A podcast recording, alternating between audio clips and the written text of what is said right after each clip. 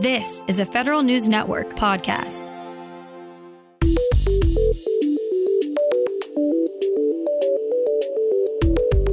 Coming up on today's Federal Newscast, the Defense Department Inspector General finds major flaws in the reporting of insider threats.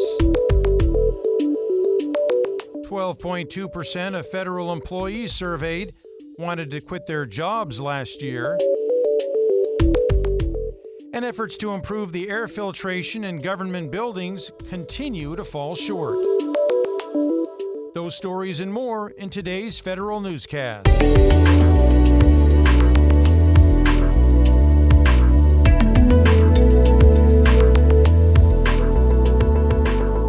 It's Monday, October 3rd, 2022. Welcome to today's episode of the Federal Newscast. I'm Peter Musurlian.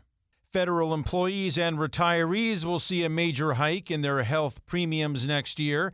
Federal News Network's Drew Friedman has more. Participants in the Federal Employee Health Benefits Program will pay on average 8.7% more in healthcare premiums for 2023. That sharp of an increase has not been seen in over a decade.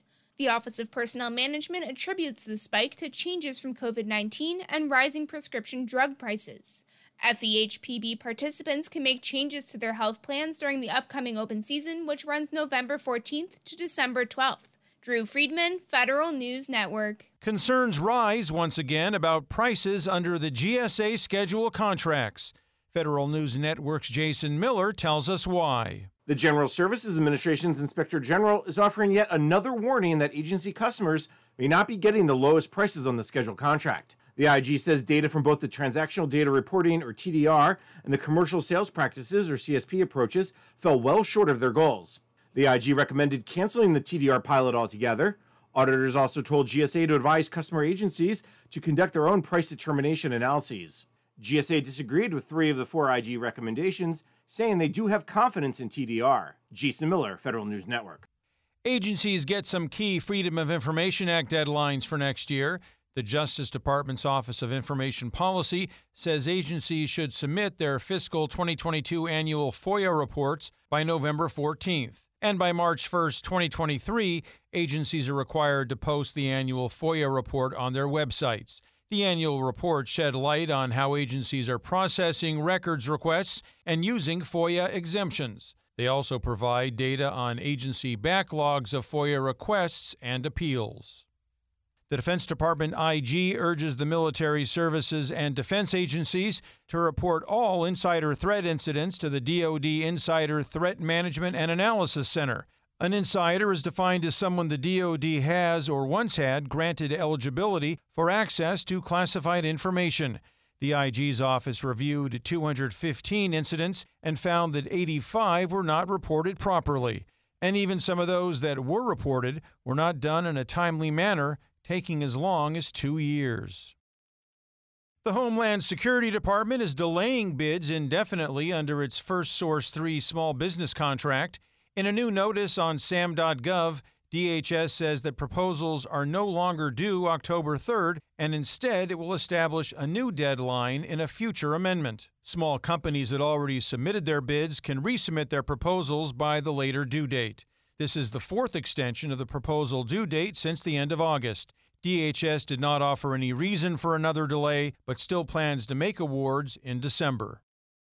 Grant making agencies have a new marketplace to find and buy modern services. The Department of Health and Human Services launched the Grants Quality Service Management Office, or QSMO, with five federal shared service options. Agencies can choose from electronic grants management, automatic payment services, cost allocation services, and full support services from pre award to post award. This is the third QSMO since OMB laid out its plan to reinvigorate shared services in 2019.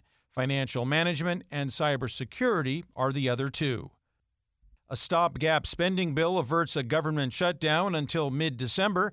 Federal News Network's Jory Heckman has more. President Joe Biden signed a continuing resolution Friday to fund the federal government at current levels through December 16th. That gives Congress another 10 weeks to work out a comprehensive spending deal for the rest of fiscal 2023. The bill also reauthorizes the Food and Drug Administration's user fee agreements for another five years, preventing 3,500 agency employees from being furloughed. The CR gives FEMA nearly $19 billion in additional spending to respond to current and future disasters. Jory Heckman, Federal News Network. The Cybersecurity and Infrastructure Security Agency has big plans for a new cyber defense service. Federal News Network's Justin Doubleday reports. CISA's Protective Domain Name System, DNS service, will help protect federal agencies from phishing and other cyber incidents by blocking malicious websites used by hackers. The service extends those protections beyond on premise networks to mobile devices and cloud based applications as well. And CISA is looking at extending the service beyond the federal government. CISA's Branko Bokan. We would be very interested and very happy to offer this service in the same level of protection that we now offer to federal agencies, to other levels of U.S. governments, and other just beyond government, uh, any interested party. Justin Doubleday, Federal News Network. Some feds are unhappy as 12.2% of federal survey respondents had very high intentions of quitting their jobs last year. A report from the Merit Systems Protection Board, or MSPB, considered how respect, job development, and fair pay impacted the likelihood of feds leaving their jobs. MSPB found that for federal employees, the need for growth and respect generally played a larger role than pay. If agencies are concerned about retaining talent, MSPB says to consider looking at training and development needs and how respectfully the agency's office culture treats employees. Efforts to improve the air filtration at federal buildings amid the COVID 19 pandemic are sometimes falling short. The General Services Administration's Inspector General finds the Public Building Service cannot install the recommended air filters at some GSA owned facilities because they're not compatible with aging HVAC systems. The IG office finds PBS also is not consistently inspecting GSA lease space to ensure air filtration systems are meeting lease requirements.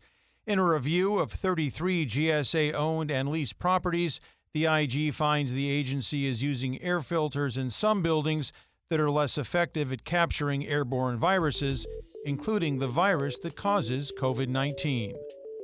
Find these stories at federalnewsnetwork.com. For the Federal Newscast of Monday, October 3rd, 2022, I'm Peter Musurlian.